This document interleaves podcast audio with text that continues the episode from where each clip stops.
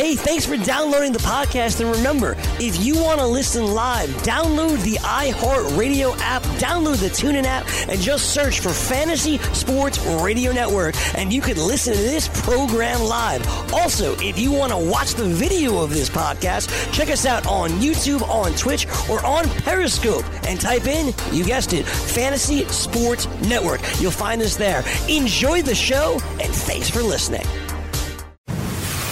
You're listening to the Fantasy Sports Radio Network. You worked all week. Work, work, work, work, work, work, work, work, work. You didn't have time to look at your fantasy lineups. Son of a. But don't be afraid. That's why we give you Weekend Fantasy Update. Working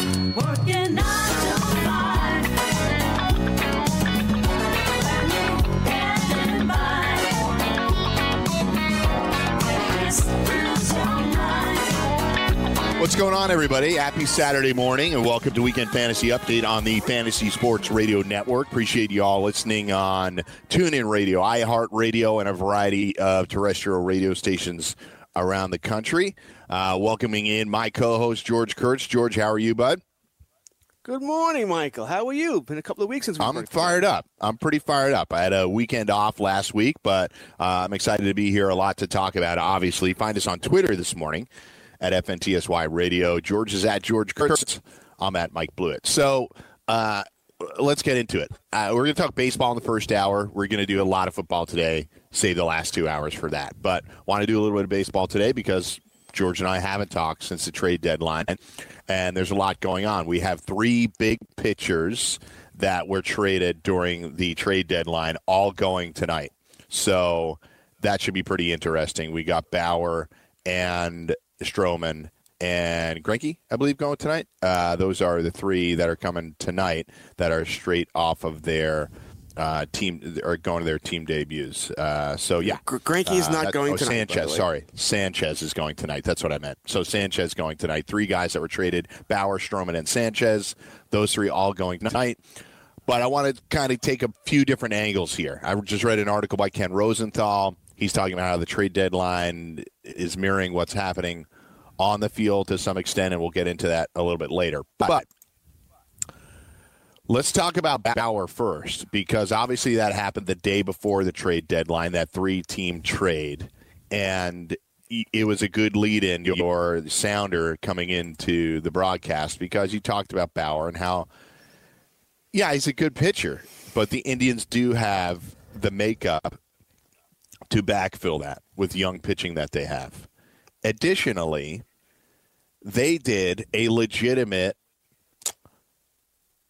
move on the fly to keep them competitive and not losing a lot. You saw the haul of players that they got. I get that, yes, Puig is a rental, but you saw they acquired a bunch of players to help them now and down the road.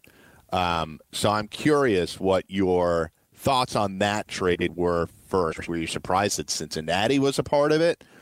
Do you like what the Indians did, being able to get a whole bunch of players back? And we're like the Reds gave up, like they gave up Taylor Trammell, who's their top outfield prospect. Was that the way that you thought the Padres would go? So, just would love to hear your angle on that. Real life, fantasy, however you want to take it. Well, yeah, was I surprised the Reds uh, ended up with Bauer? Of course. I think everybody was. Not so sure that made a lot of sense. Uh, they're not in contention Same. this year. So Bauer's really only going to try and help you for next year for a playoff push, and I'm not so sure they'll be ready for that either. Now we all know with Trevor Bauer, a good pitcher. Uh, he's not great. He's not Justin Verlander, Gerrit Cole, someone like that, but he's a he's a good pitcher. But he's only going to have one year of control next year. Uh, he's Bauer's already stated multiple times that his plan is to sign one year deals, and I don't see Cincinnati being the team that outbids everybody for a one year deal. I just don't see it. So Cincinnati has it for one year. I get it. In You'll some ways, that though, s- that may be their only shot, though, George. That is a one-year deal because it, There's no shot for Cincinnati in a one-year deal. They'll be bid out, outbid by many teams. They probably many will. teams. They Cincinnati doesn't have probably the will. money. But a long-term You deal, know, they'll definitely be outbid, right? Uh, not necessarily because long-term deal you take less. You take less than a long-term Okay. deal. That's why Bauer wants to go for a one-year deal. He pitches well next year in Cincinnati. All the uh, t- there's no such no such thing as a bad one-year deal because you're out of it after one year. So every, every all the big market teams will love this. Uh, for Bauer, he's right. If he wants to maximize his income, this is the best way to do it. You know, the problem is you're taking a huge risk, especially for a pitcher. Because one, I mean, Matt Harvey, his career never even got get off the ground because of that, that injury. You never know when it's going to happen. You're done. So it, it's a risk. But then Bauer's probably also thinking, I've already made a ton of money. Even if I, my career ends tomorrow, I'm okay. You know, so why not go for broke? That sort of thing. So I didn't Plus, understand Cincinnati really doing this. I don't think it makes a, a whole lot of sense there. Uh, the the Padres get uh, Trammell, a player they've loved for years. They've loved Trammell. They've wanted him. They got him. Uh, came over uh, coming over a down year and didn't play all that well this year. So his stock was a little low. Padres got him. I like what Cleveland's done. I think you, you already said it. Yes, losing Bauer hurts, but they're going to get Kluber back. They're going to get Carrasco back. So there's a plus there. You got Plesac to be your fifth starter anyway. I understand there's some ifs there. If Kluber comes back and pitches well, if Carrasco comes back and pitches well, but you needed offense, and you got that. Yes, you traded one head case and Bauer for another in week, and he's going to get suspended too uh, for three games. I'm sure that'll be upheld. So that's annoying, but it's not uh, it's not season threatening. You're three games behind Minnesota. You're in the wild card hunt. Not like you're there, so you're you're fine. I like what they've done here. They needed offense more than they needed pitching. They they have the pitching in the system, whether it's on the IL or with Plesac and several other youngsters. They have it to make up for it, and Bauer's going to be gone at the next year. And I don't know if you trade him at next year's deadline, you get less because teams only have them for, for two months rather than a year and a half now. So I, I like what Yeah. Cleveland's done here. I think they traded from a surplus. Plus, hey, after Bauer whipped that ball over the center field fence uh, after the game sun- during the game Sunday, I think that was the last straw for them. I think they were on the fence literally until he did that, and then that throw over the fence pushed them over that fence. Now, Francona's reaction might be my favorite manager reaction this year, uh, with the possible exception of Aaron Boone getting thrown out and the whole Savages line, which is obviously hilarious and selling t-shirts. Tighten your shit up, man. yeah. So, uh, but Francona saying, "What the f are you doing?" to Bauer, and Bauer immediately realizing he had made a grave mistake by making his manager look bad, making himself look bad. I don't think he's a bad guy, but as you said, like just a little bit of a head case. He's not a Carlos Zambrano, but he's not. You know, he's he's a little edgy, and wait till you see him next year on a Cincinnati team. That you're right. Like I don't really see a big leap. Now, if you want to break down the Reds this year, they're 51 and 57, but they're plus 27 run differential by Pythagorean uh, theorem. They could be 57 51, but they're not. So, do I think they make it all up next year and are a lock for the wild card? Absolutely not. No way. I think they still got more pieces to go. So, uh, I'm with George. I, I didn't really expect them to be in it. I sort of like what the Indians did. They got a bunch of guys. They got Reyes. And last night, that lineup did come alive. Puig had a couple of run scoring singles. Reyes uh, didn't hit last night, but I think they got pieces that clearly anybody can root for, and they didn't have to punt on the season. You know, that run that they've made in getting close to the Twins has been really interesting. I don't think any of us really anticipated it, but here we are, and they're not far behind. So, so that's it on that trade. Um, Bauer is who he is. Is he going to get frustrated down the stretch? Like if you own Trevor Bauer, is he going to be in a bad headspace? Because like soon enough, just if you and I are expecting what happens to happen, like by the end of this month, he might be pitching meaningless games, and who knows how he reacts to that, right? I think that's fair. You know, I think that's definitely fair that it could be uh, pitching meaningless games. I don't know if he'll react bad to it, but you, that's the problem with Bauer. You just don't know. That's right. You know, a day after he was traded, he was actually in the stands in Cleveland. Yeah, he was picks up with a backpack on, and uh, just there, just watching the game. Didn't didn't even report to Cincinnati right away. So that's that's strange in itself. There. So uh, no one knows about it. You just don't know. He has uh, done some silly things on the field. He has said some sti- silly things in social media that he really shouldn't be saying. That uh, if he played in a bigger market, would have been blown up immensely. But because it's Cleveland, he's uh, I don't want to say he's gotten away with it. He has been called out on it, but it hasn't been made as big a story as it would have been.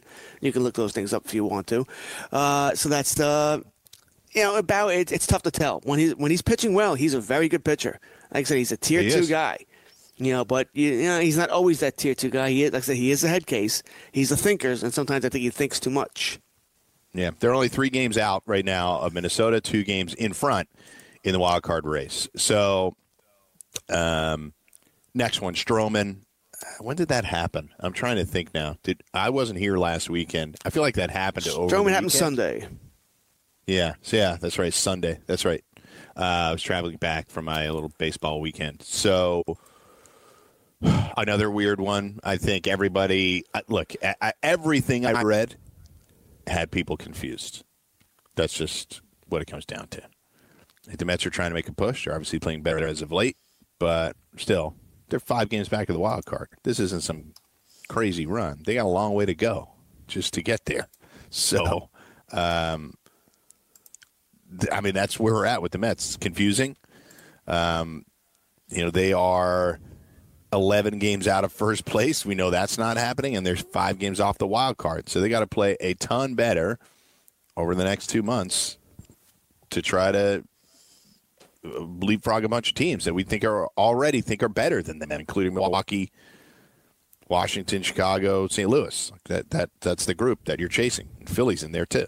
So anyway, do you have any clue what they're trying to think? Like, can you can you find a path to be like, well, this is what I think they're trying to do? It's a rebuild on the fly kind of thing, competitive rebuild, I guess is what you'd call it. But I don't get it. He's a local. Maybe they were enamored by that. Well, the problem for them is, as you mentioned, they're five games out of the wild card, uh, behind Arizona, Giants, Milwaukee, Philadelphia, and one of the Cubs or Nationals. Now, if you want to eliminate the uh, Diamondbacks, they traded Greinke, fine. Giants playing way up, uh, well above their heads, want to eliminate them, fine. I'm good with that. After that, you tell me they can't make up five games in seven weeks? Well, I think they can. Now, so you look at it that way. I think it's possible they can get in the wild card. I think their rotation now is the best in baseball from one to five. I'm not even sure there's a close second. Houston be up there, but Houston's very top heavy with their top three.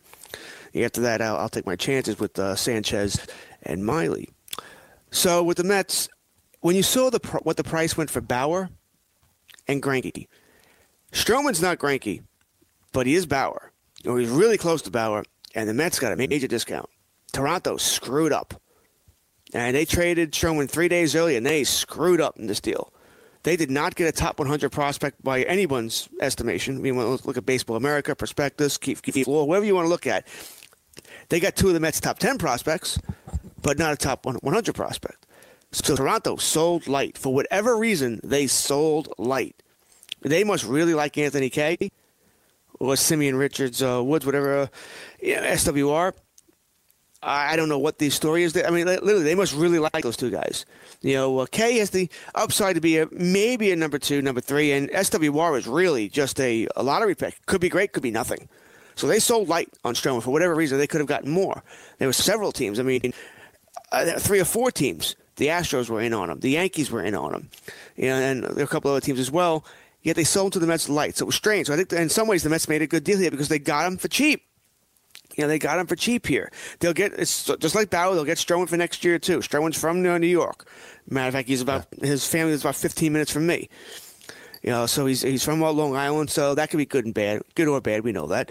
Steven He- Matz is too. Amped up when he pitches here. Yeah, uh, Steve Matz from Smithtown, also up by me, maybe 20 minutes. So uh, interesting. I, I don't really I don't really nail the Mets for this deal because I think they got I think they did well in the deal. When you when you see really Yeah. what else, well, what Bauer went for, what Greinke went for, the Mets did well. They didn't pay that price, and they got a better pitcher. You know, what I didn't understand was then trading Justin Vargas to your competition for I nothing. totally agree. That what is the point? That was Why not that just was have asinine. arms coming down the stretch? Listen, you put Vargas in the bullpen, or you, you want to trade Vargas to uh, out, you know an American League team or someone not in the gog that's chasing you. I'm good with that. But why would you trade him to a team that's four games ahead totally of you and give them and what they desperately, need? Desperately needed an arm, just innings. It's all they needed, and the Mets gave it to them. And it doesn't mean that the Phillies are definitely going to make the playoffs, but they're desperately searching for Drew Smyly. It was a desperation only move that they could make because they obviously extended themselves a lot last offseason. I'm not blaming the Phillies for being inactive, but the one thing they needed was an arm, something semi reliable, and the Mets gave it to him of all the teams in Major League Baseball that know, you know what, we should probably have a surplus of arms because you never know what could happen. It's the New York Mets. So just like to I save two million downgrade. dollars and get a uh, a no a no Give me a hitting catch. I mean, it it's no such the cheap total Mets move. Give me a break. Stop cheaping out. It it doesn't matter. Like you're trying to be competitive. It's just the wrong move. Like you said, there's so many other teams he could have gone to. Hell, give him to the Yankees, who I know you hate, but the Yankees need innings. Just give him go send him across the street, but don't give him to the Phillies. And like it throws cold water on the deal that they got for Stroman, which you just nicely surmised and then or uh, summarized. Unbelievable. Like my least favorite move, the whole thing. Makes no sense. And we'll get to the other ones that we like or don't like after this. Talk Zach Greinke. George doesn't like Aaron Sanchez, but maybe a Houston rebirth a la Justin Verlander. Talk about that after the break on FNTSY. From the NFL to the NBA, DailyRoto.com is the place to win millions in daily fantasy. You can get the best DFS NFL coverage all season long for a price of $129.99 or dominate the entire daily fantasy sports realm with the Elite Package at $59.99 per month. If you use the promo code FNTSY, you get 10% off your Daily Roto package. Go to DailyRoto.com, pick your NFL or Elite package, enter promo code FNTSY, and you'll be on your way to becoming the next Daily Roto millionaire.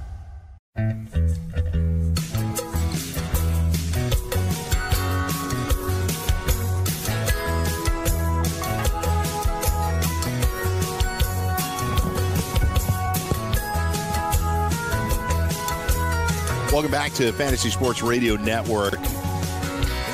Again, find us on Twitter at FNTSY Radio. You know, season long fantasy football drafts are in full swing. We're going to talk a lot about drafts in the next couple of hours, at uh, starting at 10 uh, and go all the way to 12.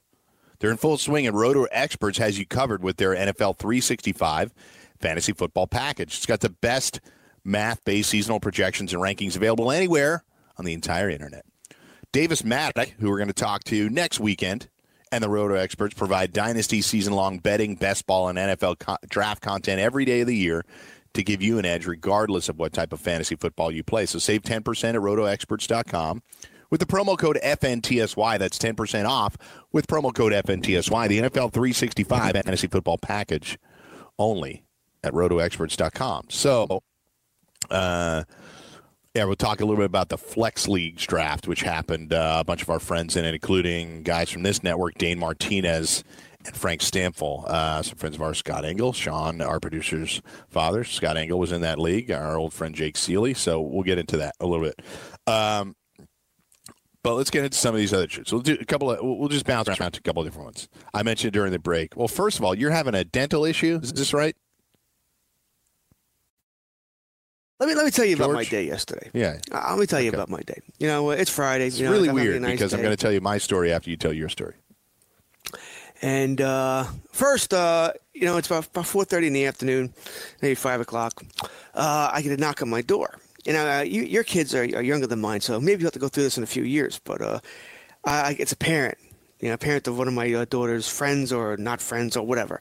I know that they, uh, they've been having some issues for a while for whatever reason, and apparently I get this thing that my uh, daughter had been sending videos, not nice videos, you know, to uh, their their daughter, and she gave she gave gives me a copy of the video. Uh, don't get me wrong, the was ages? Very, I'm sorry, What are the ages of the children involved? eight-ish, Okay. nine-ish. Between eight and ten. I don't know if the other daughter's the same age. Could be older. Got it. She's bigger than my daughter, Okay. whatever it is. Uh, now the parents cool. You know, act like a like a parent should. You know, act, definitely act like parents should. That concern. Blah blah blah blah blah. So uh, the point is, uh, now listen. The, uh, the the other parent didn't realize their their daughter was also sending videos to my daughter. You know, but she deleted them. You know, but so, so they couldn't see it. But uh, my eldest told me this was happening. So yes, the, the videos aren't great. It's my daughter uh, really saying if uh, they she put her name on the screen, if this is your name, you're an effing bitch. And when I say effing, my daughter said effing. I'm not saying effing not to say the word. That's what my daughter said. Effing, Yeah, effing bitch. So uh, no, obviously I'm not happy, and I had to punish her. So that's uh, that's one thing. I got to got to act like a parent. Uh, and then I'm doing in-game live with uh, Gabe Morency. You know, having a good time. Uh, didn't my bets? I, I won my parlays, but lost every single every solo bet I made. That's strange. That usually it's the way around. Whatever. So that's not going well. Yankees won. That was good. And then I'm eating some Yeah. pistachio nuts. Probably about ten after the show, about ten thirty. And uh, I didn't even notice at the time. I noticed about probably about a half hour later that I, I cracked a tooth. I I mean, I, it's, and I'm not in any pain, by the way. I can still eat, Yep. still drink, brush my teeth, no pain. But I cracked a uh, tooth, and uh, and odds are it's in the. Uh, I, I put the shells of the pistachio nuts in uh, in a cup. My wife likes to save them, I guess, to do uh, whatever. I think they're good for the soil or something like that. So my tooth is probably in that cup somewhere. So uh, yeah, crack the tooth, and now I'll have to uh, have to go to the dentist eventually. So exactly three days ago, I was sitting in the dentist chair because I too cracked a tooth. Last Saturday, I did my baseball weekend. We can talk about that a little bit later. I did my baseball weekend. I played my games. I was done sitting uh, in the dugout watching the championship game in this mini tournament that we play in. And they had little bags of popcorn there. I hadn't really eaten much, so little bag of popcorn, enjoying myself. It's a few handfuls at most. Um, and I'm eating, and I realize like ah, I think I have a popcorn kernel stuck in my back uh, left bottom molar, and I'm playing around trying to get it out with my tongue, and I realize after a minute of doing that, like that's pretty sharp. I don't think that's a popcorn kernel. And same as you, didn't feel it, didn't hear anything, no crunch, no pain. Uh, obviously, I swallowed my piece of tooth.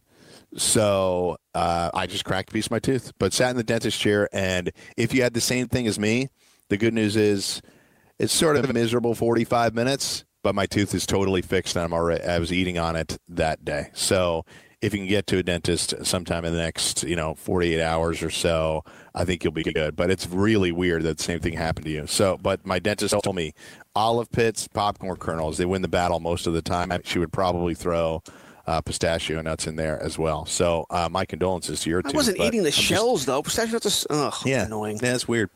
That's weird. But it is what it is. Uh, so sorry you're going through that. But I literally just went through it. Uh, it happened Saturday afternoon. I got it fixed by Wednesday afternoon, uh, just because my dentist was out. It would have happened sooner than that. But anyway, uh, that's us, old guys uh, complaining about our teeth. So where are we going? You mentioned the Yankees last night. Um, obviously, a big grand slam out of Gleyber Torres and a good outing from James Paxton. Uh, the Sox beat up the Yankees last weekend, then lose that Sunday nighter with Sale on the bump against uh, Germán, and it's been a mess since for them. What's going on there? Yeah, they lost five straight now. You mentioned uh, ever since that loss uh, Sunday night. Uh, losing to Tampa Bay, that hurts. They, they're chasing Tampa Bay.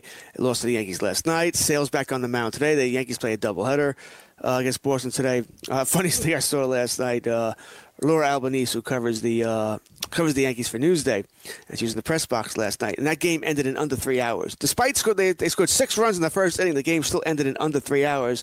And she said the uh, the, the best thing she heard in the cl- uh, in the press box was, "Well, we're going to pay for this tomorrow." and that's at the Yankee uh, Red Sox doubleheader today.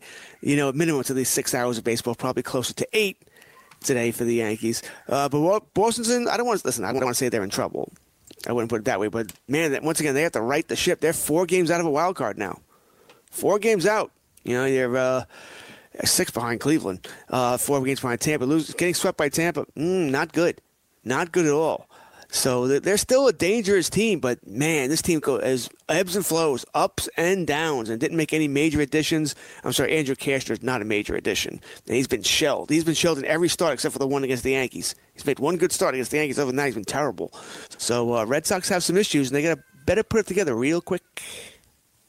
Yeah, uh, agreed. So it's been a rough week for them, and uh, all I can say is I don't I don't know exactly how that happened, um, but I think uh, a lot of people that have been wa- they got to their season high, twelve games over five hundred. And then lose the five in a row. I think a lot of people that have been watching the Sox all year realize it's never really been together. I heard one Sox fan broadcaster, Bill Simmons, was to a podcast. He was almost implying that last year was sort of a lucky run, and I never saw it that way. I thought they played dominantly all throughout the year. Yeah, granted, the bullpen was wasn't something that you were confident in as they got to the postseason, but they pitched well. That you know that, that can happen, and that, that was a dominant team. They won 112 games or something last year. I can't even remember the number. Um, but this team just hasn't been able to repeat it. I think it's another example of how it's just really difficult to repeat, George. Each team is its own little microcosm, and one player change or attitude change, and you're an entirely different ball team. Yeah, I don't know if I'd say the Red Sox were a lucky team last year. As you mentioned, they won a Yeah, I- thousand I never games saw it that year. way. I mean, Yeah. yeah, I'm not, I'm not going that direction either. I think we knew the Sox were going to have problems this year with the bullpen when you didn't resign uh, Craig Kimbrel, which is fine. Lord knows he's struggling with the Cubs too, but you didn't replace him. You just went with a whole bunch of a mess. Brasier, Barnes, Workman. Well, it's a, it was really Brasier and Barnes coming into the season, and Yeah. so you knew your bullpen was going to have issues. You knew that. You know, for the Red Sox, a team you know, the Red Sox, uh, big market team to get cheap with the uh, closer. Now, I understand well, why they didn't. They, they didn't want to go that high over the cap. Maybe there's no closer to get. They've got other salary issues they have to worry about. Mookie Betts is, co- is coming up. Benintendi's coming up. JD Martinez could opt out. They wanted to re-sign Chris Sale, which looks like a mistake now, which actually most of us thought it was a mistake back then, too. So uh, they have salary really issues has not here. gone well since he signed that deal. No, no, it's actually gone straight downhill. But that, I mean, I just tell you, it's been one thing after another for the Sox here, and getting cheap on the bullpen on a closer. You know, I don't believe, you know, that you actually absolutely need an ace closer to win, and I certainly don't believe that your closer should always pitch the ninth inning. I think sometimes games are uh, decided in the sixth and the seventh. I think the Red Sox were thinking that too. The problem is they don't have anybody in the bullpen. You can get away with that when you have good bullpen arms. They don't have anybody in the bullpen. Literally, there's no one they can trust they're like relying on Nate Eovaldi to to come back and save them is like that's not a plan. That's a hope. And as a friend of mine often says, hope is not a plan. You can't hope for it to be working out. That's not a plan. If you're hoping for something to happen, like it's sort of the way I feel, uh, the way I feel about the Yankees in some ways. I, you know, we can we can dovetail into this with the Yankees and talking about what their strategy is really at the deadline. They didn't make any moves, but is there a hope that Betances and Severino, and I'll throw Stanton in there in the on the lineup side, just come back and are really impactful right away? Like, why would I think that? I have no reason to think that, George. But does Cashman know that they're going to be fine, or is he just hoping that this could happen? Because if he's hoping that that could happen, then I say he screwed up. it's hard to say he screwed up when you see what the prices were. I, I, mean, teams were certainly teams were certainly uh, holding the Yankees higher price. They wanted Yeah. everything. And listen, for what you saw, what uh, once what Trevor Bauer went for, you saw what Zach Greinke went for. Teams were getting that price. Now Greinke was never coming to the Yankees. Had a no trade clause, wouldn't waive it. And the Yankees and Greinke years ago had decided when the last time he was a free agent that it wouldn't work here. So it was never even an option for Greinke to come here. Wasn't going to happen. Mike. Minor apparently All said right. no too. Minor turned turned it down as well. So the Yankees' options were limited here, you know. And then, but you look at it this way: Greinke, if Greinke goes to Houston, no matter what, right? That wasn't going to stop. Would it matter who the Yankees acquired? Think about it. They weren't going to get Wheeler or Syndergaard. Mets won't trade with the Yankees. Stupid, but the Mets won't do it. So who are the Yankees hoping to, to get then? Really, who are we hoping to get? That, that went okay. Let's put Stroman on the Yankees. Put Bauer on the Yankees. One, you wouldn't get both. One. Does that change anything here? Think about it. Does it really? Ch- do you feel better about the Yankees' chances with Stroman and Bauer going up against Verlander, Cole, and Greinke? No, No. you don't. It doesn't mean, change yeah, a damn was- thing. So, Yeah. so Cashman in the Yeah, end the w- the probably way- did the right thing by not mortgaging what he did. Now, granted, he's going to Yeah, hope the- on a couple of things. You- You already said it. He's going to hope that Severino comes back and is that ace with fresh arm and all that. Yes, that's a huge if. That's what he's hoping for. That Paxton after last night can be why we uh, why the Yankees acquired him to be that number two or close to an ace. Maybe Deivi Garcia, who's he's the prospect the Yankees would not trade. You know, maybe he can pitch in September too. I don't know if it'll be in a starting role because they have an innings problem, but that maybe he can add a boost as well. But I actually think when you look at it, I think Cashman did the right thing because no matter what starter you were going to put on there, like I said, it wasn't going to be no Syndergaard or Wheeler. That they would never get traded to the Yankees. wasn't going to happen. Yeah, or. Yankees offered Deivi Garcia for Syndergaard, and that's you know it would- never got anywhere. Yeah, so you could put Bauer on the Yankees. You could put Stroman on the Yankees. What the hell Yeah. would it change? Yeah, I would say my my approach was this, and this is the question I was asking myself as it got to Sunday, Monday, Tuesday. I do think we see this in the NBA with draft picks, and we we certainly see it in MLB with prospects. I think if you have somebody like David Garcia and George, yes, he's projected to be very good MLB pitcher. If you have the opportunity to get an established pitcher and put it into your lineup to help you win now, I'm taking that guy every time over the prospect because we've seen too many guys flame out, not become the guys that we thought they were projected to be, and so on. But that being said, the most important question I was asking myself, because it seemed like it was kind of a one man deal when it got down to it, especially after Stroman got traded. But is Trevor Bauer the guy that you think is valuable enough to trade that to trade those prospects and think that you can win right now? That was the hard question. And I think it was a maybe all the way. Um, you couldn't say yes on it. You'd, you'd have to just be a Bauer truther. And I think you and I are not those guys. It doesn't mean we don't think he's good, but we've, I mean, we've gone over it already. And I just don't think it was enough. I, I can't, I'm, I'm annoyed that they didn't get better, but I can't, as you said, I, think we're sort of in lockstep in saying, I'm a little frustrated if the plan was that, well, we were never really going to do anything because we had these guys coming back. But I think he he assessed the market and realized that we're going to overpay for guys that won't necessarily help us win because we can't get Greinke. But this ties into the article, the Ken Rosenthal article. And let me just I'll just give you the headline, sort of the the run up to it. Uh, he wrote this just two days ago. A scout put it well last week, saying, "quote The trade deadline is just like the game on the field. Everyone is sitting around waiting for the three-run homer. The game on the field in 2019, from dis- defensive shifts to platoon-based lineups to third time through the order removals of starting pitchers, is all about playing the odds. The game off the field with risk-averse, value-obsessed clubs, all using the same analytically driven playbooks in free agency and trades, also is becoming little more than a math equation. In both aspects, the life is getting sucked out of the sport. Uh, there's a quote from the GM of G- uh, Blue Jays GM Ross Atkins. Uh, he unwittingly summed up the approach of new age front offices in a conference call with reporters, proclaiming that his team's series of trades had quote turned 14 years of control into 40 years, 42 years of control. Sorry for screwing that quote up. Turned 14 years of control into 42 years of control. So it is becoming a math equation. I think many people are finding it a little boring, perhaps a little frustrating. There's no gambling. One other GM said that's not much fun to watch when the teams aren't gambling because they're all using the same equations. But the Indians somehow got something out of it. Um, but what are your thoughts on the way Rosenthal sort of framed it? Do you agree? I don't know. I, I mean, I uh, I would go in a different direction. I don't know if it's all about the analytics. I think what it is, it's more social media driven. Everyone's afraid to make a mistake. No one wants to hear everyone That's complain terrible. and say, but that's what it's what it is. Remember, these guys. People forget these GMs are regular people. You know, they don't they don't want to lose their jobs, and they're all afraid of making a mistake. It's like fantasy owners that don't make trades anymore either because they're all afraid of making a mistake. They're all afraid of talk shows saying Yeah. you're an idiot. Yeah, how could you make this deal? And GMs are the same way. It's, it's to a broader extent, but it's they're the same way. They're afraid of their bosses uh, reacting to it. You know, whoa, you know, you end up making this deal, didn't work out, you're fired. You know that sort of thing. You know, everyone's afraid of making a mistake. Uh, I, I I agree that no one takes chances anymore, or at least it's very rare. At least the Reds Yeah, did have- do that. They did take a Yeah, chance. but and and where aren't we getting on them for it? because yeah, because I. But it's probably more of the fact that it's probably more the fact that we just didn't. We don't think they've done a good enough job in other areas. But Because but we're saying it doesn't make sense. It doesn't make sense what they did.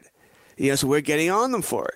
Rightfully so, I, I believe. I wouldn't say it if I didn't believe it, but I think they, I do think they made a mistake. But that's why, because the, no matter what you do, you're going to hear it from one, one side or the other. You're not going. You're never going to make everybody happy. So someone's going to be complaining here, and I think that's the big issue here. I think they're just afraid. Everyone's afraid of making a mistake and have social media, Facebook, Instagram, Twitter, all these other places blowing up at them. Okay, we'll come back. We'll talk a little bit more about trade deadline teams that were active and not so. Yankees, Dodgers, Cardinals, the trades. We'll be right back after the break. It's Mike and George on Weekend Fantasy Update. From the NFL to the NBA, DailyRoto.com is the place to win millions in daily fantasy. You can get the best DFS NFL coverage all season long for a price of $129.99 or dominate the entire daily fantasy sports realm with the Elite Package at $59.99 per month. If you use the promo code FNTSY, you get 10% off your Daily Roto package. Go to DailyRoto.com, pick your NFL or Elite package, enter promo code FNTSY, and you'll be on your way to becoming the next Daily Roto millionaire.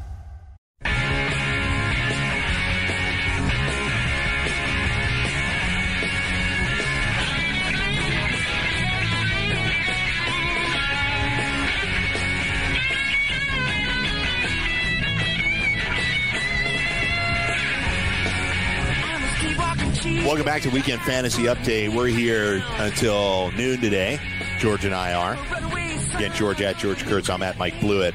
Uh, and then from 12 to 3, George will pick it up with Cam Stewart uh, on weekend wagers. We'll be going over the games that have already started. Uh, you know, one really key uh, point of this article, too, as we carry it over, Ken Rosenthal's article, which you can find on The Athletic, is he's talking about the economic system and perhaps shaking it up. Uh, because he says while some while some teams are downright afraid to act boldly or heaven, heaven forbid with the emotion of a diehard fan, they essentially are products of the game's economic system. He feels that baseball needs a new economic model in which salaries are higher on the front end of a player's career and not as steep on the back. A system in which young players are not so overvalued. But if the commissioner's office and players union cannot agree on how to fix the game on the field, few should expect them to agree on how to fix the game off it, especially when so many millions are at stake. And one last quote uh, White Sox GM Rick Hahn said teams are being very critical about their chances to win and the chance to put themselves in a one game wild card playoff, despite it being the postseason, might not be a reward worth the risk of giving up some young guys in certain situations. I agree with that completely. I've never been the one to go after that game. There, there was a thought that it worked for a while and made it more exciting because more teams were, quote, in it. But I think after some results that GMs and fans and everybody saw, like the Pirates killing themselves to turn the organization around, only to get blown out by Madison Bumgarner twice, it didn't really work for them. What was the point? Like they didn't even get to celebrate in terms of a series. They got blown out in one game twice, and now the team's bottom of the barrel again. So you, I, I would fi- the first thing I would fix is not make it a one game. Let's make it a series, three gamer. Baseball is predicated on three game series. Give the home team, the home team's the home team. They get all three games. That's what you get for getting the first wild card position. The second wild card position, I don't know. Try harder in the end. Become the first wild card team, and you get to host the series.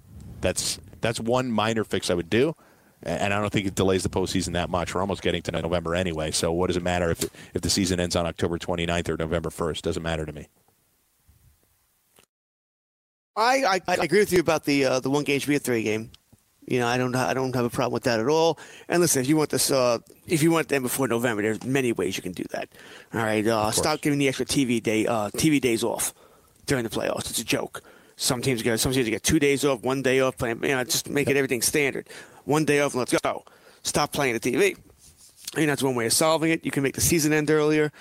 You know, if you want to do that, you could play. Uh, I've always been a proponent of uh, you want to make the season end uh, a week earlier. Play a uh, play seven day night doubleheaders, scheduled day night doubleheaders. You know, it's uh, separate admissions, so that nobody's really losing money. Yet you lose the parking fee, so maybe that's what you're worried about.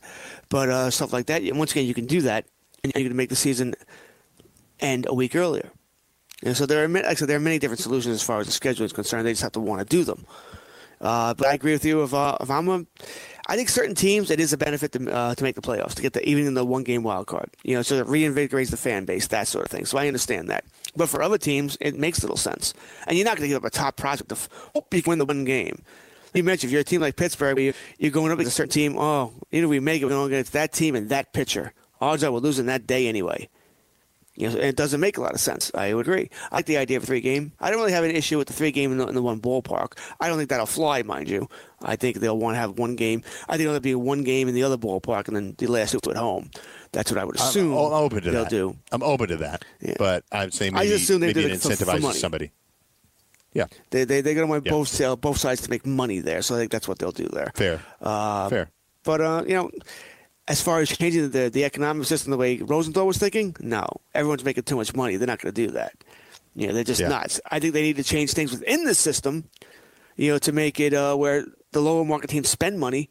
All these teams make money, and it's just a matter of how much money they make or how much money they want to make. But every team makes money. Don't kid yourself. I They mean, spend less money Florida- as a percentage of their revenue now than they did 15 years ago. yeah, because the, the owners want to make money. And then You the know, they Mets are cheap. More, they want to make more and more money. Right. The, the Mets are cheap, but there are some metrics that tell you the Mets spend a higher percentage of their revenue on the team than do the Yankees. Now, it doesn't all come out in the wash like that, but uh, I, I think you and I both know the Yankees have plenty of money to to get up to and over the luxury tax. They've just imposed this barrier on themselves that they feel they need to adhere to now.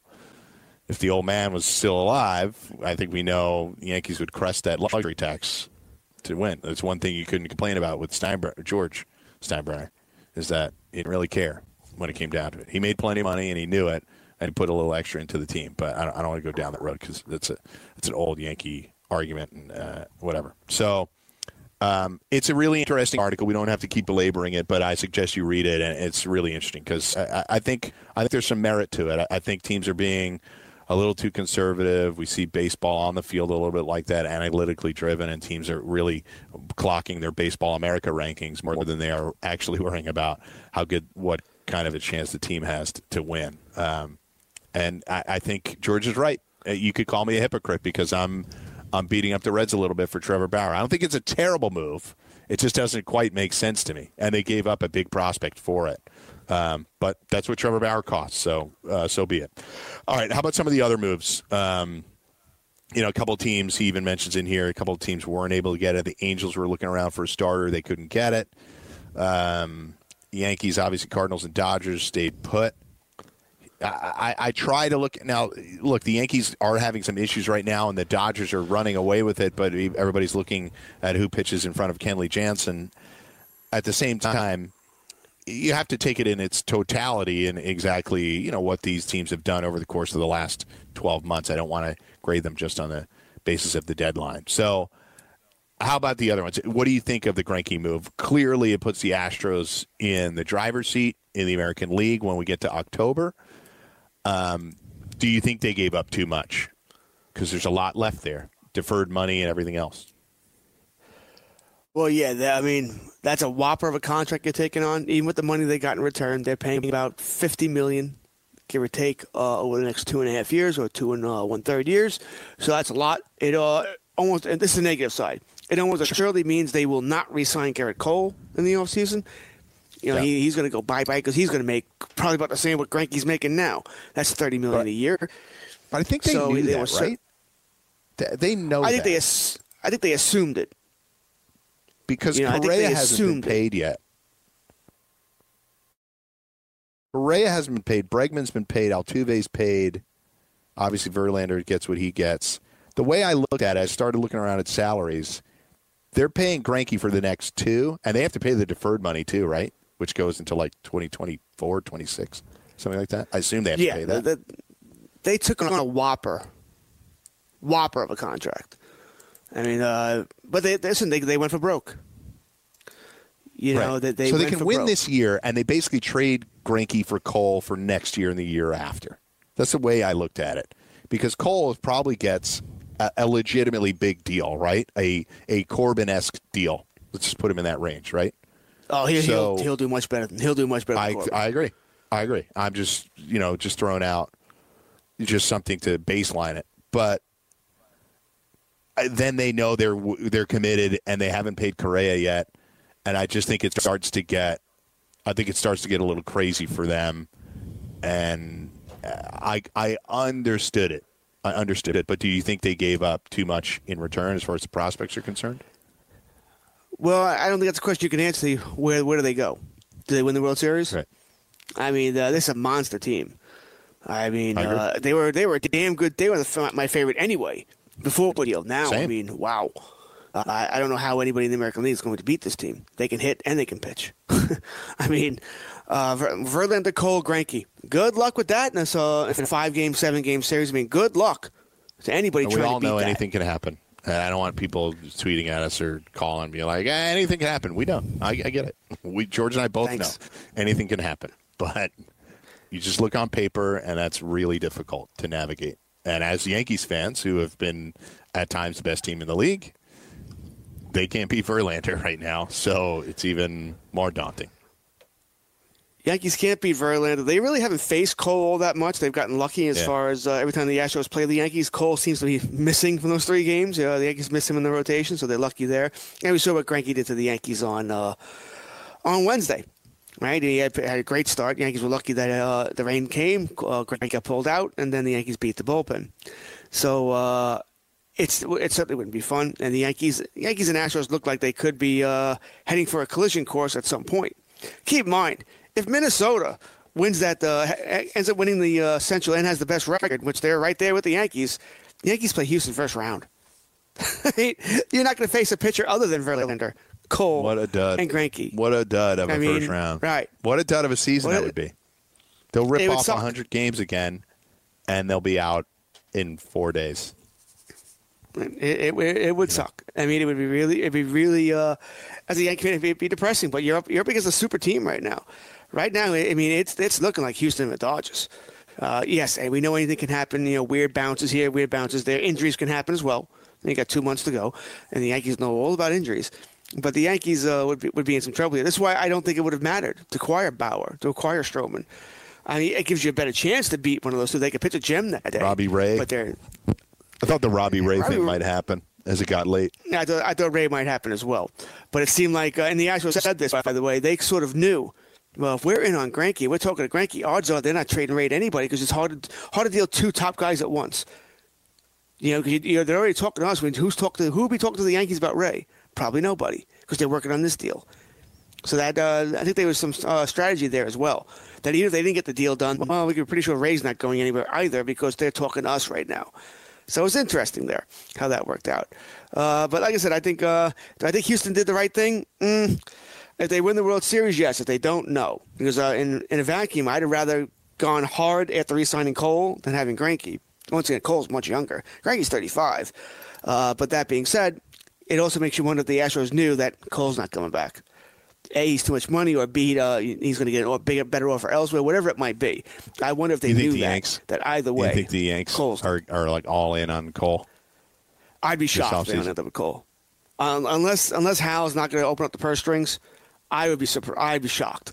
You think about it; they wanted Cole when he got traded from uh, Pittsburgh. I really wanted him when they traded him, and I, I So did I. look. He's been a darling of the fantasy community and analytics guys and everything else for a while, and it didn't for a minute there. It looked in Pittsburgh like it might not happen, and then he found himself in the right spot, and boom! I really wanted him uh, during that trade deadline deal last time around, uh, but just gonna have to wait to free agency and a massive overpay, but. It's not an overpay if he helps you win the World Series. Is the way I look at it. So, um, anyway, uh, I, I, last thing I want to ask you before uh, we get out of this hour, we got a few minutes left. Is so my fantasy team was impacted, as were many of yours, I'm sure, uh, because we had guys moving around. Now I've been saying for months that I know Shane Greene's not going to be a Tiger by the end of the year. I'll just scoop up the saves as long as I can get him, and hopefully he'll be in a uh, role where he picks up a few holds and I can deal with it. So my league that I'm in, it saves plus holds is the category, but uh, I got lucky. He went to Atlanta, so he's installed as the closer. Uh, other guys, Roenis uh, Elias goes to the Nationals, who traded, who remade an entire bullpen. Uh, he won't be getting his saves anymore, but uh, he'll be in a hold role. He's got a couple this week. So, uh, thoughts in general about teams that did a really good. The Washington remade the whole thing. Thoughts in general about teams that, since you do a closer report, guys that moved, who you think improved their bullpen the most. Well, Atlanta certainly improved. I mean, first they acquired Chris Martin. We were, uh, if you're Luke Jackson, you're like, oh god, Chris Martin might take over the role or split the role. And then they then they get Shane Greene. Well, no doubt now Shane Greene is your closer there. So if you're Luke Jackson guy, it's funny. It's Shane Greene, you're, you're thrilled, right? Happy. You Luke Jackson, well, not so much. You just lost your saves there, and that's sort of, uh, you know, it's annoying. Uh, Colorado made a change this week as well, by the way. They finally took Wade Davis out and put Oberg in. Not a trade, but it happened. Arizona did the same thing. Archie Bradley's in for Greg Holland, as that wasn't going well. Joe Jimenez now will pick up saves in Detroit. I don't know. They might win three games the rest of the season, so you might get one Yeah. save. Good luck there. Uh, other guys that we saw there, uh, Miami traded Sergio Romo to Minnesota. Romo's sort of going to split that role with Taylor Rogers. I think I'd rather have Rogers than Romo, but Romo, he got the save last night. He'll get a smattering of saves. Yeah, Miami, best guess is Jose Quijada. is your closer there, but that's still up in the air. Once again, a team that's not going to garner a whole lot of saves anyway, uh, when you think about it. And you said Seattle, uh, they trade uh, Ro- Roenis Elias, got hurt last night. Uh, they think it's just cramps, by the way. But uh, Roenis Elias to Washington, not going to close there. Anthony Bass is likely your guy in Seattle, but once again, terrible team. How many saves can you possibly look to uh, acquire there? Co- Cory Gearrin could still be in play there as well. Texas, uh, Shawn Kelley could be back almost any day now. Jose Leclerc is back as the closer, but man, he wasn't anything comfortable last night. It wasn't anything. He got the save last night, but it wasn't pretty. He's just having all sorts of uh, trouble in Who that, was that? in, that, in the ninth it. inning role. Jose Leclerc. Okay. Um, another big pickup for those of you out there, depending on the size of your league. Wade Davis removed from the closer role in Colorado. It's about time. He got annihilated again earlier this week. Scott Oberg comes into the closer role, so that was announced yesterday. I think it's an important pickup for those of you that might need saves. You do know I Not said a great that, team. right? What? You're not You paying did? attention to me, Mike. I am. I'm like the writing second down all these I names. said. Damn it! It's- right I'm before I told about Holland and Bradley, Oberg Sorry. replaced Wade Davis. You know, Sorry. Sorry. no one cares. Well, I, no I well, well, I should You like say my I'm kids? highlighting it. I'm highlighting it. I'm highlighting what an important pickup it could be. I've been holding on to Oberg for like a month, month and a half, waiting for this to happen. So Well, they should they should have uh, made that move a long time ago. a long time ago. He's been awful. He's been awful the whole year. It's really weird, but uh, this we've seen this happen with closers. It's called he makes Um, money, so they kept giving him chance after chance after chance. True. True. And man, I had one more thing I was going to close out with, and I completely forgot it. That's a bummer. Well, anyway, uh, nice job with the closer report. I really had another note there, but I was writing down so many names uh, for you. Let's see if I can remember it uh, on the way out. Uh, so that's the deal. Scott Oberg. There you go. Elias and Marquez have both guys on my team both removed to like full from full body cramps. Weird thing. David Dahl had a bad ankle injury last night. He was emotional getting carted off the field. They're saying it's a sprained ankle, but it looked like a lot worse than that to me. So come back. It's football next. We're doing NFC West today. That'll be fun. Jimmy G, handsome, but is he any good? George will tell you after this.